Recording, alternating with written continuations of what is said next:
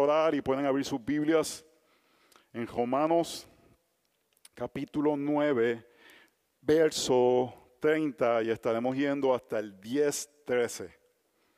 Romanos 9, 30 hasta el 10, 13. Oremos. Señor, tú has sido misericordioso para con nosotros y nos has dado tu palabra. Y tú, que eres el Dios que hace lo que le place, le ha placido abrir nuestros ojos a ver la gloria de Jesús. Y te pedimos que aquellos que tú has salvado, utilices esta palabra para sostenernos, para darnos mayor fundamento de la realidad de que somos, somos solamente salvos por fe y no por obras. Y si hay alguien en nosotros, en medio de, esta, reunión, que no han sido salvados, que todavía sus corazones están endurecidos, que tú abras sus ojos a ver la necesidad de un Salvador. En el nombre de Jesús oramos. Amén amén. Así que pueden poner sus ofrendas y diezmos en la caja o pueden también ponerlas en la página web. Hermanos, vivimos en un mundo de mucha confusión. Vivimos en un mundo donde pareciera que nadie tiene claro ciertas cosas. Todo el mundo está confundido. Políticamente hablan del cambio climático y de la importancia de hacer cambios para poder proteger la tierra, pero a la misma vez queremos progreso económico. Y son cosas que, están como que en batalla, porque el progreso económico está muy atado en este tiempo que vivimos con los eh, combustibles fósiles. Entonces, hay confusión porque la gente quiere más cosas que tienen que ver con ambiental, pero a la misma vez quieren mayor progreso económico y ambas están en competencia y, eso crea confusión cuando alguien te dice, sí, mi prioridad es la agenda eh, verde ¿verdad? La agenda verde. Y tú le dices, ¿y te importa el progreso económico? Esa es también mi prioridad. Bueno, es que las dos no pueden ser tu prioridad. Tienes que tener una porque ambas compiten la una con la otra. Nos dicen que sigamos la ciencia, pero los mismos que nos dicen que sigamos la ciencia no saben distinguir entre un hombre y una mujer y que es un hombre y que es una mujer, cuando la ciencia nos dice fácilmente porque hay mucha confusión y eso hace que perdamos confianza en las instituciones. El CDC en la pandemia, porque daban tantas instrucciones confusas, ha perdido mucha credibilidad. ¿Piensa usted que voy a confiar en ponerme un tratamiento de un doctor que me dice que no hay una diferencia entre un hombre y una mujer?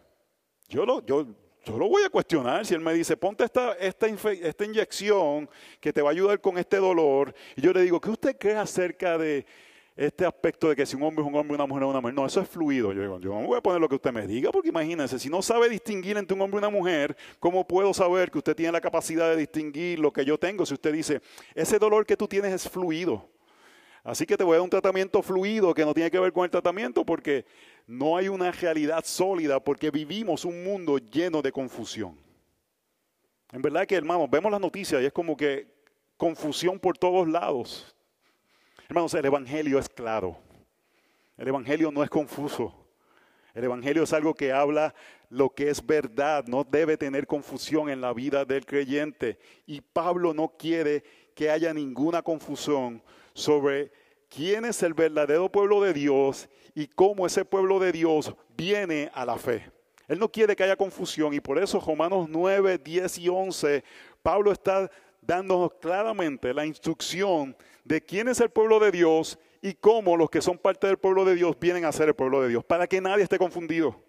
Porque en ese tiempo Pablo estaba viviendo un tiempo de transición donde todavía el templo estaba funcionando en Jerusalén.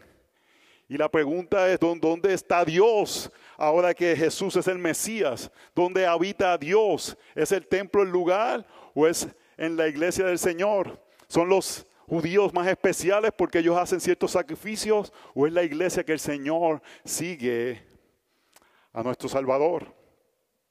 Y eran tiempos que habían confusión y Pablo quiere ser claro para que el pueblo de Dios no tenga confusión.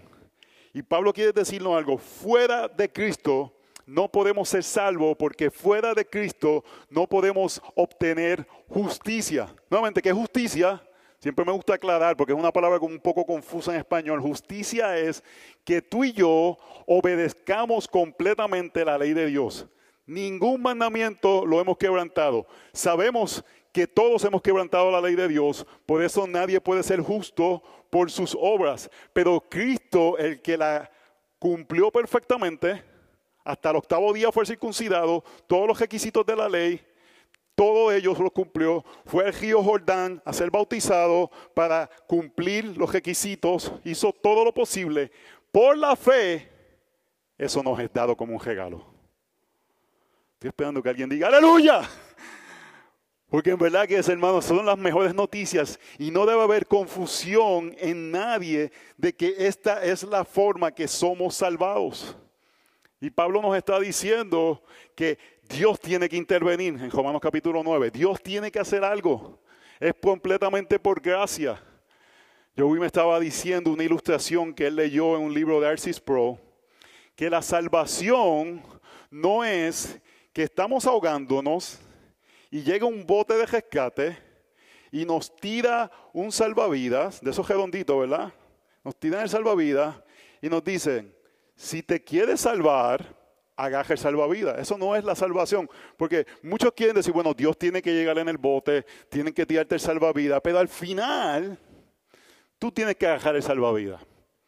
No, la salvación, según esta ilustración de Arcis Pro, es que estábamos en la trinchera más profunda de la mar, muertos completamente, y Dios tiene que hacer una misión de rescate para sacarnos de ahí y darnos vida espiritual. Y la forma que Él hace eso es por medio de la fe. No creías y ahora crees. Y entonces cuando escuchamos el verdadero evangelio, hermanos, que Dios nos salva de esa forma, la pregunta es si hay cabida para entonces hacer lo que yo quiera, porque si Dios me salvó, puedo hacer lo que me dé la gana. Y de ninguna manera nos dice el libro de Romanos. Y la pregunta que se está contestando en Romanos 9 y 10 es, ¿y qué pasó con Israel, que era en el pueblo de Dios? Y Pablo no quiere hacer que tengamos ninguna confusión, que sepamos que el pueblo de Dios son aquellos que han puesto su confianza en Jesús, el Cristo. Así que leamos Romanos capítulo 9, versos 30 hasta 10, capítulo 13. Oren por su pastor que se le olvidó ir al baño antes de venir a predicar. ¿Qué diremos entonces? Que los gentiles que no iban tras la justicia, alcanzaron justicia, es decir, la justicia que es por fe. Pero Israel, que iba tras una ley de justicia, no alcanzó esa ley. ¿Por qué? Porque no iban tras ella por fe, sino como por obras. Tropezaron en las piedras de tropiezo, tal como está escrito. He aquí pongo en Sion una piedra de tropiezo y joca de escándalo, y el que crea en él no será avergonzado. Hermanos, el deseo de mi corazón y mi oración a Dios por ellos es para su salvación. Porque yo testifico a su favor de que tienen celo de Dios, pero no conforme a un pleno conocimiento. Pues desconociendo la justicia de Dios y procurando establecer la suya propia, no se sometieron a la justicia de Dios. Es importante que usted tenga una definición correcta de justicia, porque si usted tiene una definición incorrecta de justicia, se va a confundir aquí. Nuevamente, justicia es que somos perfectos, que obedecemos la ley, que somos justos. Y están diciendo, ¿cómo buscamos esa justicia? ¿Cómo buscamos ese sentido que Dios diga, tú lo hiciste, tú lo obedeciste? Verso 4. Porque Cristo es el fin de la ley para justicia a todo aquel que cree. Porque Moisés escribe que el hombre que practica la justicia que es de la ley vivirá por ella. Pero la justicia que es de la fe dice así, no digas en tu corazón quién subirá al cielo. Esto es para hacer bajar a Cristo. O quién descenderá al abismo. Esto es para subir a Cristo de entre los muertos. Mas, ¿qué dice? Cerca de ti está la palabra en tu boca y en tu corazón. Es decir, la palabra que, de fe que predicamos. Que si confiesas en tu boca a Jesús por Salvador y crees en tu corazón que Dios le resucitó de entre los muertos, serás salvo. Porque con el corazón se cree para justicia y con la boca se confiesa para salvación. Pues la escritura dice, todo el que cree en Él no será avergonzado, porque no hay distinción entre judío y griego, pues el mismo Señor es Señor de todos, abundando en riqueza para todos los que invocan, porque a todo aquel que invoque el nombre del Señor será salvo. Hermanos, esta es la palabra de nuestro glorioso Salvador. Si Dios hace lo que le place, eso dijimos la semana pasada, ¿verdad? Dios hace como le place, entonces Dios salva como le place. Si Dios hace como le place, Él salva como le place. Y Él ha decidido que la salvación es por fe, no es por obras, no es por lo que nosotros hagamos, es por lo que Cristo hizo. Y lo que nos toca a nosotros es creer en lo que Él hizo. Y creer no es simplemente un conocimiento eh, eh, intelectual, es realmente afianzar nuestras vidas en esta realidad. Cristo es lo único que puede salvarme. Así que voy a centrar mi vida alrededor de lo que Cristo ha hecho. En Romanos 9 al 11 la pregunta acerca de Israel es, ¿es Dios fiel? Porque si Israel era el pueblo de Dios, no, no es que Dios los ha olvidado. Y hermanos, y el punto que Pablo quiere traer en este tiempo es que Israel se endureció contra Dios, pero el verdadero Israel salió, que es Cristo. Y de ese verdadero Israel está saliendo la iglesia del Señor que pertenece a Cristo.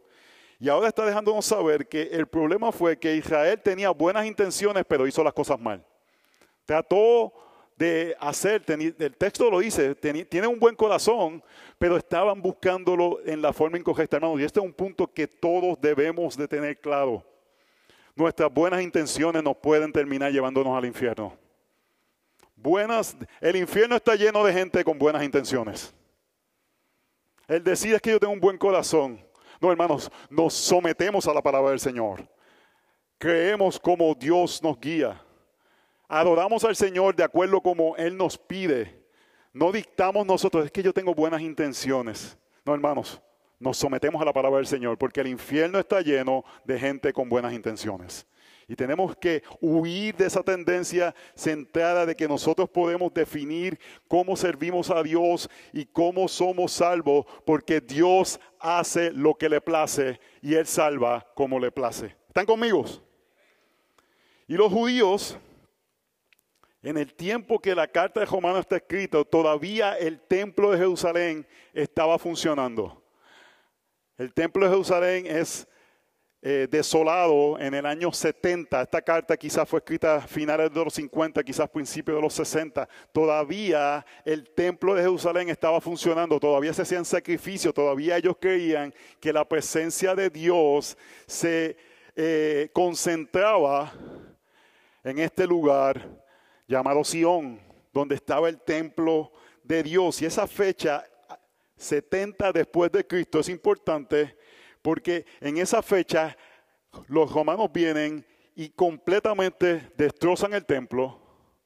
Si usted va a Roma, hay un arco, el arco de Tito, que es la victoria de Tito en Judea. Y usted puede ver aspectos en ese arco, ellos removiendo las cosas de, eh, cuando hacen estos arcos de triunfo, ponen aspectos de la victoria. Ustedes pueden ver ellos removiendo aspectos del templo. Y lo que pasó ahí, hermanos, fue un, un reflejo de la realidad de que Dios ya no estaba en ese lugar. La continuidad del uso del templo luego de que Cristo muriera era una clara declaración de la dureza del corazón de los judíos. Voy a repetir eso. Cristo viene, se rasga eh, el, velo del templo diciendo que ya Dios no está su presencia en el templo. Lo que Israel tenía que hacer era volcarse a Cristo y decir confío en Cristo. Pero ellos insistieron en el antiguo pacto y cada vez que ellos mataban un cordero insultaban a Dios. Porque ya no había necesidad de eso. Y lo que pasó en el 70 fue una afirmación de la realidad de que Dios ya no estaba en ese lugar. Creemos, hermanos. Ellos decían, no creemos en Jesús. Y creemos que la metodología de ser salvos es por medio de la ley mosaica. Así, hermanos. Y tú estás diciendo, José, tú me estás diciendo que ellos no son los santos. Hermanos, ahora los que comemos tocineta somos los justos en Cristo. Porque no es secta de dieta, y usted si no quiere comer tocineta, no coma tocineta, pero podemos comer tocineta. Porque yo sé que hay dos o tres aquí que no les gusta mucho la tocineta, pero puede comer tocineta, porque en el antiguo, ¿saben por qué digo la tocineta, verdad? En el Antiguo Testamento los judíos tenían dietas estrictas de qué cosas se podían comer y no comer. Y tú me quieres decir a ellos que tienen tantas restricciones, nosotros somos más santos que ellos, somos más santos que ellos, no por nosotros, sino porque Cristo el perfecto está en nosotros. El santo, el verdadero. Así que hermanos, Israel fracasó en obtener justicia, porque no se puede obtener justicia por la ley. ¿Qué es justicia nuevamente? Es obedecer completamente a Dios. La palabra dice que si fallas en una tilde de la ley, fallaste todo. Tan pronto fallas algo, no eres justo. ¿Y cómo podemos ser justos cuando todos hemos fallado contra la ley? Si hay alguien aquí que duda que ha fallado contra la ley, lea los diez mandamientos y el primer mandamiento, amarás al Señor tu Dios con todo tu corazón, con toda tu mente, con todo tu ser. Si tú crees que tú amas al Señor con Dios con toda tu mente, con todo tu alma y con todo tu ser, conviértete a Cristo porque nadie puede hacer eso perfectamente. Así que todos hemos violentado la ley y necesitamos que alguien lo haga por nosotros. Y Israel fracasó de la misma forma que Adán fracasó en obedecer a Dios, Israel fracasó, pero vino el segundo Adán y cumplió completamente la ley para que esa ley fuera dada a nosotros. Así que hermanos, ahora, ahora Katy a mí nos ha dado esto de ir a lugares históricos cristianos y queremos ir a ver la reforma protestante el año que viene en Alemania. Y este fue el grito de Lutero de las cinco solas. Sola escritura, solo Cristo, solo gracia, solo por fe, porque es solo por la gloria de Dios, hermanos. Solo podemos ser salvados por fe en Cristo Jesús. Aparte de eso, si tú te crees que es fe más lo que yo hago, eso es un falso evangelio. Es solamente salvación por Cristo. Pero la respuesta a nosotros de obediencia es una evidencia de que esa fe está funcionando en nuestros corazones. Cualquier intento de obtener justicia por nuestra obediencia no agrada a Dios, es una abominación contra Dios y es lo mismo que ir al templo y sacrificar un animal ahora mismo. Es una abominación contra Dios. El pensar que nuestros actos de obediencia agradan a Dios para justificarnos. Agradan a Dios, pero no para justificarnos. ¿Por qué agradan a Dios nuestros actos de obediencia? Porque son en Cristo. Porque es a través de Cristo. Así que hermanos, obedecemos, pero no obedecemos creyendo que esos actos de obediencia nos salvan. ¿Están conmigo? Así que hermanos, esa justicia de Cristo, estas son las buenas noticias, hermanos. He estado haciendo mucho, pero esta justicia de Cristo, ahora en el nuevo pacto, es accesible a todo el mundo. Todo el mundo. Antes estaba adscrita, es una palabra. Sí, adscrita, gloria al Señor. Está, el vernáculo, estoy trabajando en el vernáculo, hermano. Está adscrita solamente al templo en Jerusalén. La gente tenía que hacer peregrinaje para ir a Jerusalén porque allí estaba la presencia del Señor. Pero el templo, hermanos, ya no es necesario. Eh, eh, se rasgó el velo y ahora la presencia de Dios está donde dos o más están reunidos en su nombre y se practican los sacramentos del Señor, una iglesia local. El Señor está aquí. Así que hermanos, porque la justicia por medio de Cristo está accesible para todos, es la única forma de alcanzar esa justicia. Hashtag es por creer, no por hacer. Es por creer, no es por hacer, hermanos. Nuestra salvación, nuestra justificación es por creer, no es por hacer. Punto número uno. Me están gustando estas introducciones largas. Número uno. Justicia solo alcanzada en Cristo, no por obras. La justicia solo alcanzada en Cristo, no por obras. Verso 30. ¿Qué diremos entonces? Que los gentiles que no iban tras la justicia alcanzaron justicia, es decir, la justicia que es por fe.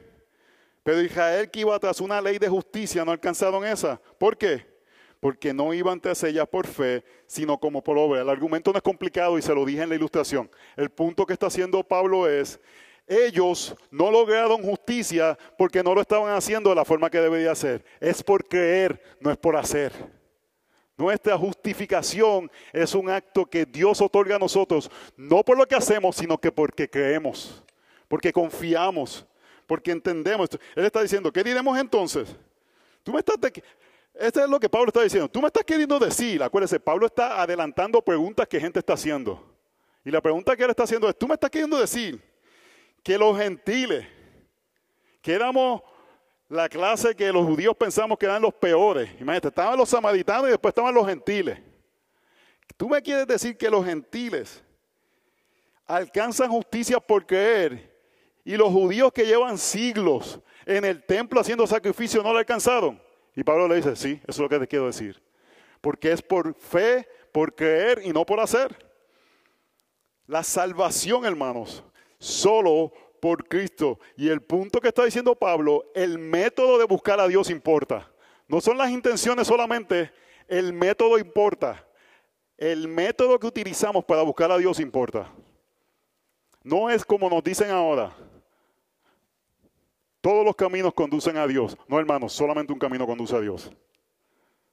Y ese camino no es solamente decir Cristo, es decir Cristo correctamente. Es decir, Cristo por medio de la fe que justifica. Creyendo que mis obras son un reflejo de mi salvación, no es lo que me gana la salvación. Tan pronto, hermanos, nosotros decimos, es que Dios me tiene que aceptar por lo que yo he hecho, es un acto abominable como matar becejos en el templo. Le estamos diciendo a Dios, no confío en tu salvación por medio de Cristo. Hermanos, es un paso de fe. Porque estamos diciendo, todo mi futuro, toda mi eternidad, la pongo en algo que hizo alguien y no hice yo. Eso es contrario a lo que tratamos de hacer en todos los aspectos de nuestra vida. Queremos control en nuestra vida usualmente.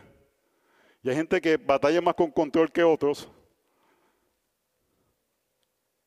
Queremos tener todas las cosas, todas las, las piezas del rompecabezas, queremos controlar las cosas y en esta tenemos que decir, yo confío en lo que hace otro, no lo que hice yo.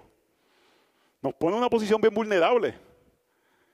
Y la tentación es pensar, espérate, tengo que hacer más sacrificios, tengo que hacer más cosas. No, hermanos, eso es una respuesta.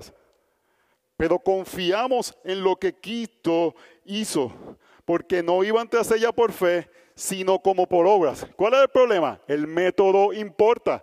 Iban tras esa justicia por sus obras, por lo que hacían. Mira qué santo soy. Y no por fe, por lo que Cristo hizo. Oh, hermanos, es la tentación que el pueblo de Israel presentó, es la tentación que todos tenemos, hermanos que empezamos a obedecer la palabra del Señor y nos creemos que realmente somos mejores. Y nos creemos que realmente Dios nos debe algo. Y nos creemos que realmente hemos alcanzado un lugar donde Dios debe de darnos una recompensa. Y el punto de salvación es que es por creer y no es por hacer. Mira lo que dice el verso 33, está como está escrito. Dice, tropezaron en la piedra de tropiezo, verso 32.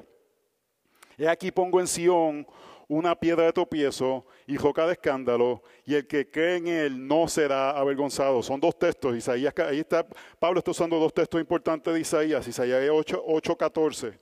Entonces él vendrá a ser santuario, pero piedra de tropiezo y roca de escándalo para ambas casas de Israel, y laza y trampa para los habitantes de Jerusalén. Verso 14, Él vendrá a ser santuario. ¿Quién es Él? Está hablando de Cristo. ¿Qué es santuario? ¿Qué es un santuario? Cuando usted lee en la Biblia santuario, ¿qué significa eso? Ese es el lugar donde está Dios. Y está diciendo desde Isaías que ese Mesías va a ser santuario, no va a ser el templo. Y por eso es que Jesús después puede venir y decir, ese templo va a ser destruido completamente y yo lo voy a levantar en tres días en que en mi persona yo, soy, yo voy a ser el templo. ¿Y dónde está Jesús ahora? Hermano, está aquí. Este es el templo. Pero eso es tropiezo para ellos que llevaban siglos con el monopolio de la presencia de Dios en Mount Moriah, en Jerusalén. Es tropiezo. ellos te dicen, ¿tú me quieres decir que ahora Dios se va a ir de aquí y va a estar donde se reúnan dos o tres llamando a Jesús? Sí. Y es tropiezo para ellos. Es dificultad para ellos. Isaías 28 y 16, por tanto, así dice el Señor, aquí pongo por fundamento en Sión una piedra, una piedra probada, angular, preciosa, fundamental, bien colocada. El que cree en ella no será perturbado. Él va a poner esa piedra, ese fundamento. ¿Y qué es ese fundamento? Es el edificio que habla Efesios capítulo 2, donde la presencia de Dios va a estar. Y ese fundamento es Jesucristo y va a ser tropiezo. Pero ¿quién no será perturbado? El que crea. No es el que haga, es el que crea. Primera de Pedro capítulo 2, 4 dice, porque Cristo y viniendo a él como una piedra viva, desechada por los hombres, pero escogida y preciosa delante de Dios, también vosotros, como piedras vivas, ser edificadas como casa espiritual para un sacerdocio santo, para ofrecer sacrificios espirituales aceptables a Dios por medio de Jesucristo. Oh hermanos, nosotros somos Sión. La piedra de tropiezo, nosotros no es tropiezo porque somos Sión. Aquí una vez vino un sionista, hermanos. Una persona que, cree que Jerusalén tiene que ser restablecida para que la presencia de Dios vuelva a Jerusalén y se fue de aquí porque, hermanos, yo, este es Sión. Aquí es donde habita Dios. Aquí es donde Dios está. Y está, esta mañana, ¿sabe cuál es Sión? Al otro lado con los gringos. Y donde quiera se reúne una iglesia del Señor, ahí está el Señor. Y es Sión. Yo no tengo que ir a Jerusalén, a Sion, y estuvimos caminando por el monte de Sion, Katy y yo, y yo decía, aquí no está Dios como está los domingos en Gracia Soberana. Fuimos al muro de los lamentos, que la gente va allí a hacer oraciones, te quieren dar un papelito para que tú pidas un deseo. Y yo le, un hombre me quería, eh, make your wish, make your wish, pide tu deseo. Y yo le dije, no me toque. Porque Dios no está ahí. Dios está aquí, hermanos. Y eso es tropiezo. Es tropiezo para las personas porque en un momento de la historia Dios estaba solamente allí. Pero gloria sea el Señor, que Jesús vino a caminar por esta tierra y se hizo la piedra angular. Y ahora Él es el fundamento de la iglesia y alrededor de eso se está construyendo este hermoso templo que se llama la iglesia del Señor donde Dios habita. Gloria a Dios, hermanos. No tenemos que ir a Israel a sentir a Dios. Vamos a estudiar, vamos a aprender, pero Dios está aquí. Yo escucho que alguien se, se, bautiza en el Jordán, lo voy a poner en disciplina. O se, o se pone a hacer algo allá en el muro del lamento, lo voy a poner en disciplina, hermanos.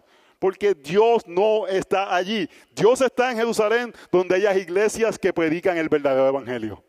De la misma que puede, de misma forma que Dios puede estar en Palestina, donde si hay iglesias que se predica el verdadero evangelio. Ahí es donde Dios habita y esa es la piedra de tropiezo.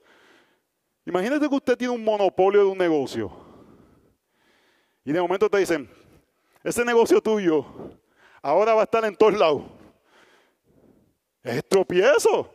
Ellos tenían el monopolio de la presencia de Dios. Tenían la columna de fuego, tenían la nube. Pero ahora esa presencia está en todo lugar. Gloria sea el Señor. Hermano, Dios está aquí. No tiene que ir a Jerusalén. Así que hermanos, punto de este punto era solamente por Cristo y no por obras. Y eso es una piedra de tropiezo no solamente para los judíos, pero usted sabe para quién también, para nosotros. Y la piedra de tropiezo es pensar que tengo que hacer cosas para que Dios me acepte. Y lo que tenemos que hacer es creer. Así que punto número dos, hermanos, porque la justicia por medio de Cristo está accesible para todos. Es la única forma de alcanzarla. Hashtag es por creer, no es por hacer. Hace tiempo que no damos un hashtag. Es por creer, no por hacer.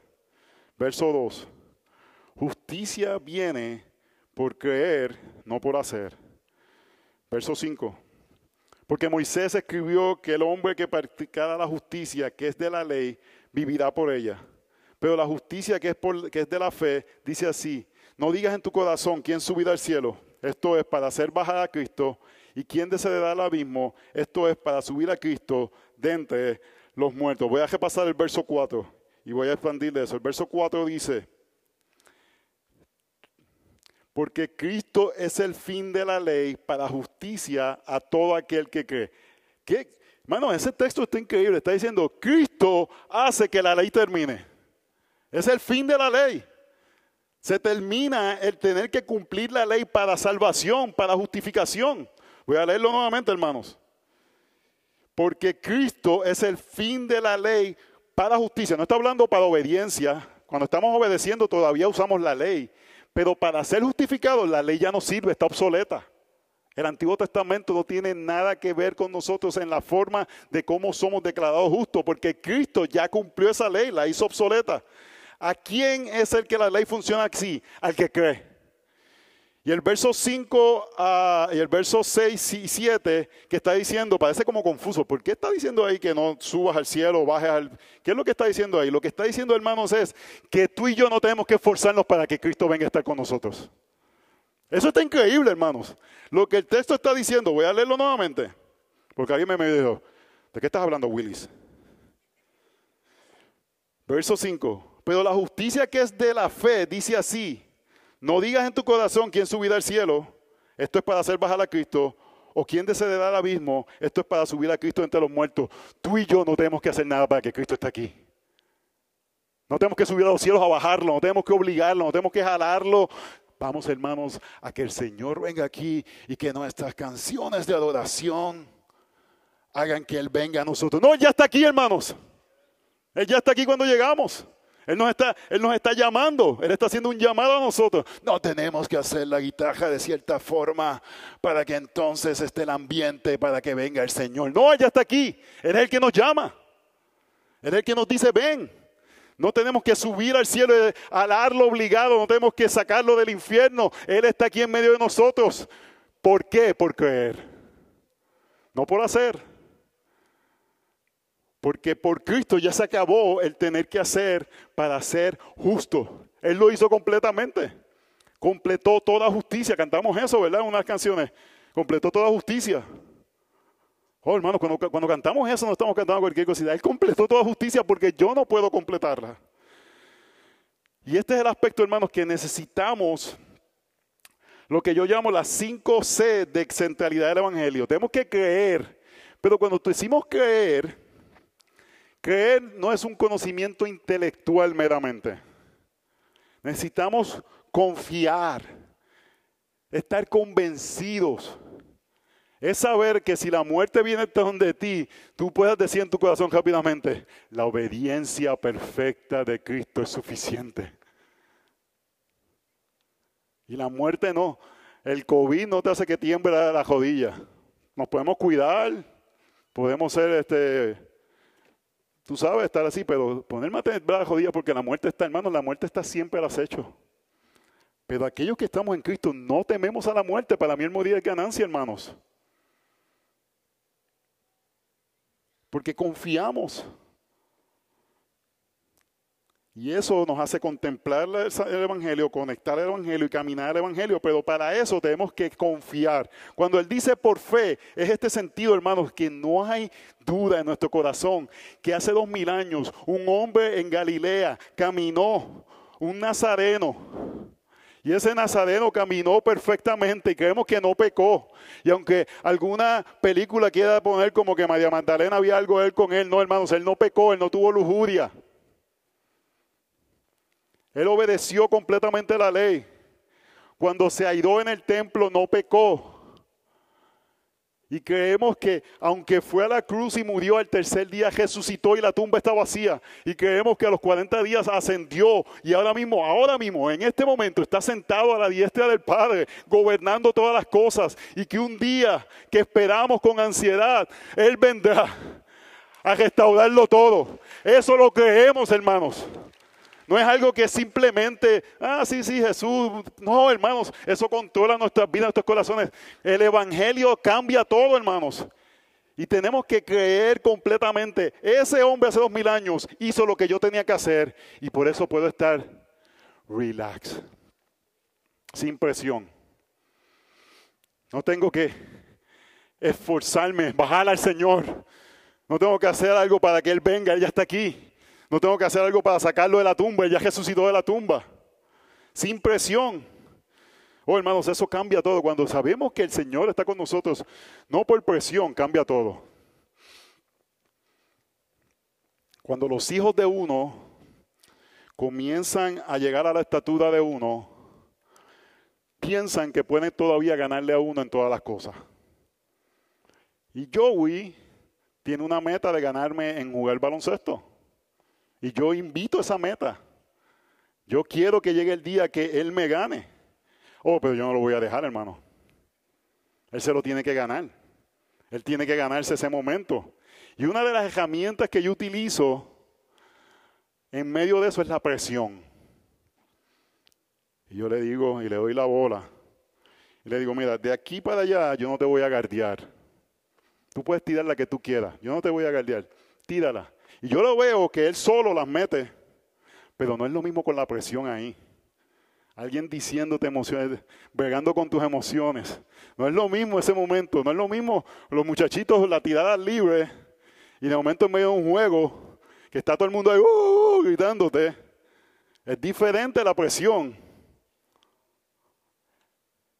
Hermanos, no tenemos presión, porque ya Cristo metió todos los tiros. Él lo cumplió por nosotros. Vivimos tranquilos, no tenemos que, estar ansiosos, no tenemos que jalar su presencia, su presencia está con nosotros. En medio de nuestra mayor dificultad no tenemos que estar ansiosos porque Él está cerca. No tenemos que buscarlo al cielo, ni tenemos que bajar al infierno, Él está cerca. Usted llega el domingo y se sienta en esa silla y usted dice, el Señor está aquí. Nosotros somos su templo. Son piedras de tropiezos para otros, pero para nosotros es la gloria del Señor revelada en la persona de Jesucristo, hermanos. Por eso, verso 4, porque Cristo es el fin de la ley para justicia a todo aquel que cree. ¿Qué es el problema si no crees? No es por Cristo, es por obra. Y si algo nos debe poner ansiosos en nuestras vidas, es ir ante Dios por nuestras obras. Eso debe. Hermano, la gasolina 5 dólares, eh, la inflación, ansiedad es ir ante Dios diciendo, por mis obras tú me tienes que aceptar. Eso nos debe poner súper ansiosos. Pero el verso 4 nos dice que se acabó.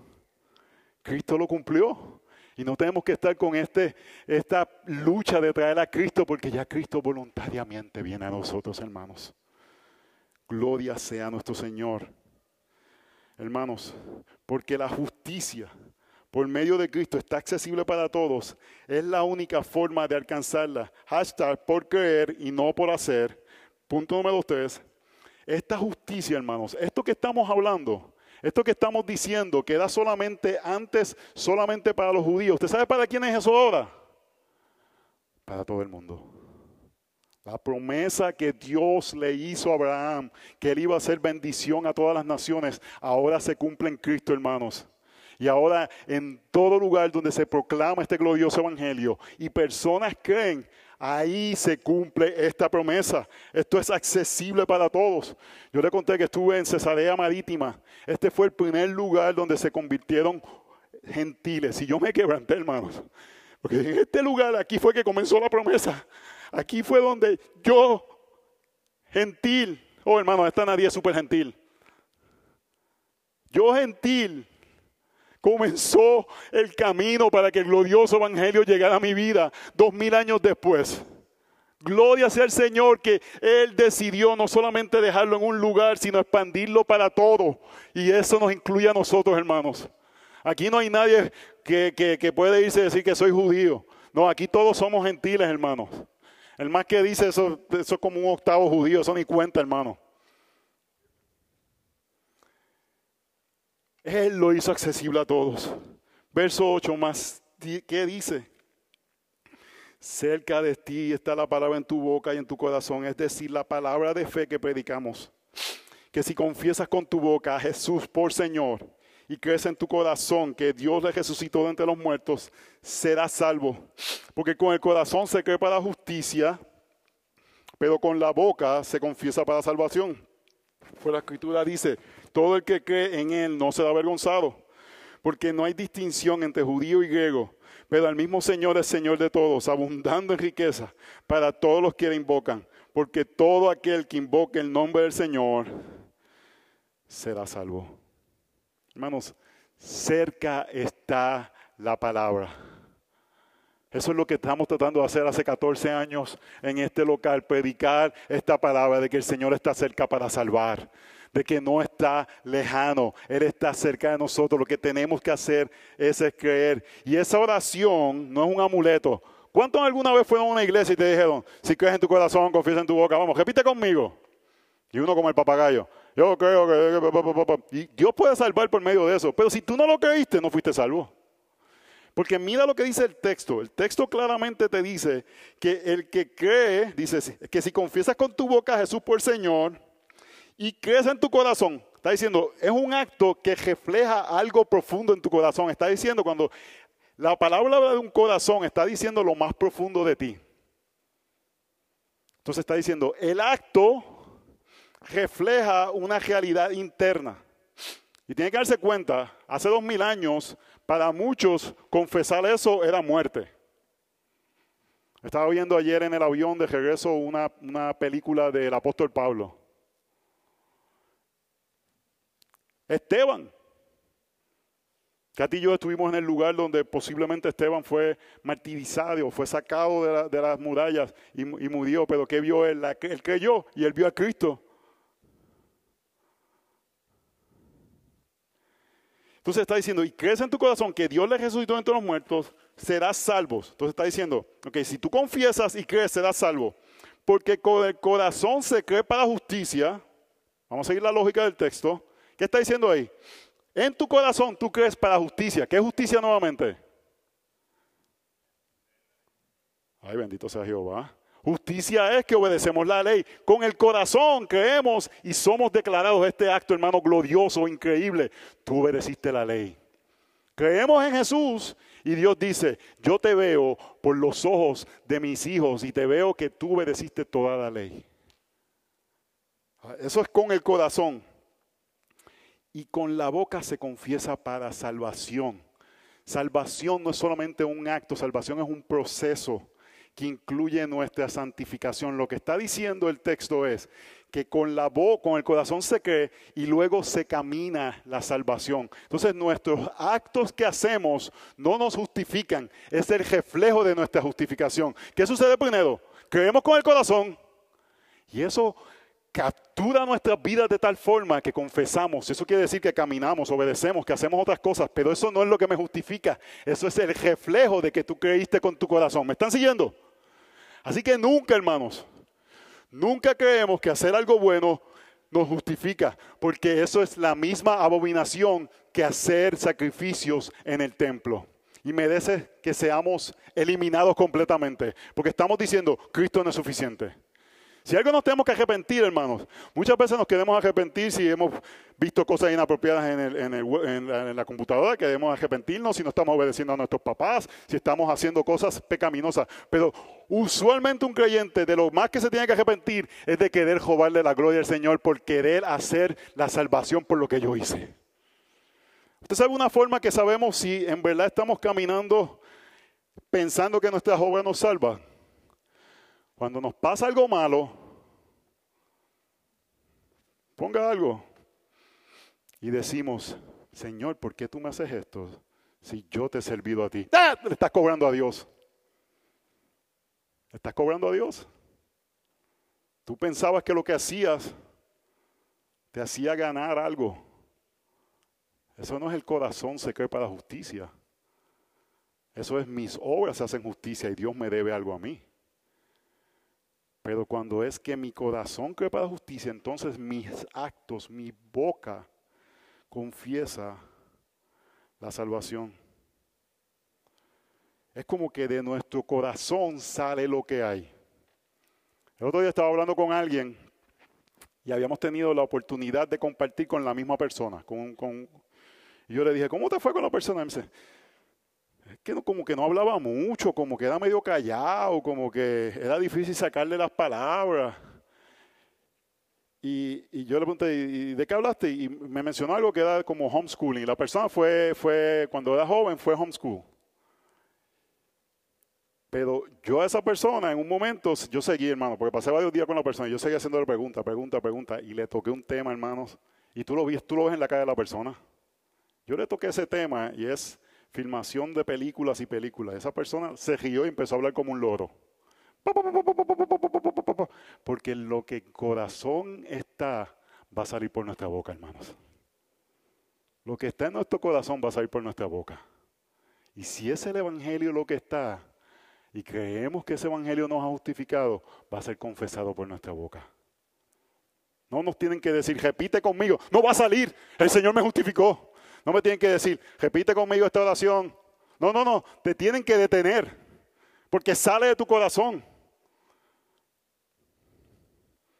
Y ese evangelio, ahora la bendición es, hermanos, que no es solamente para un grupo, no tenemos que hacernos judíos. No tenemos que ahora tocar el chofar. No tenemos que ahora bailar danza hebrea. No tenemos que ponernos el, cosito en la cabeza. No tenemos que dejarnos las, las patillas así dando vueltas. No tenemos que hacer todas esas cosas. Podemos comer, gloria sea el Señor, tocineta. Podemos comer langosta.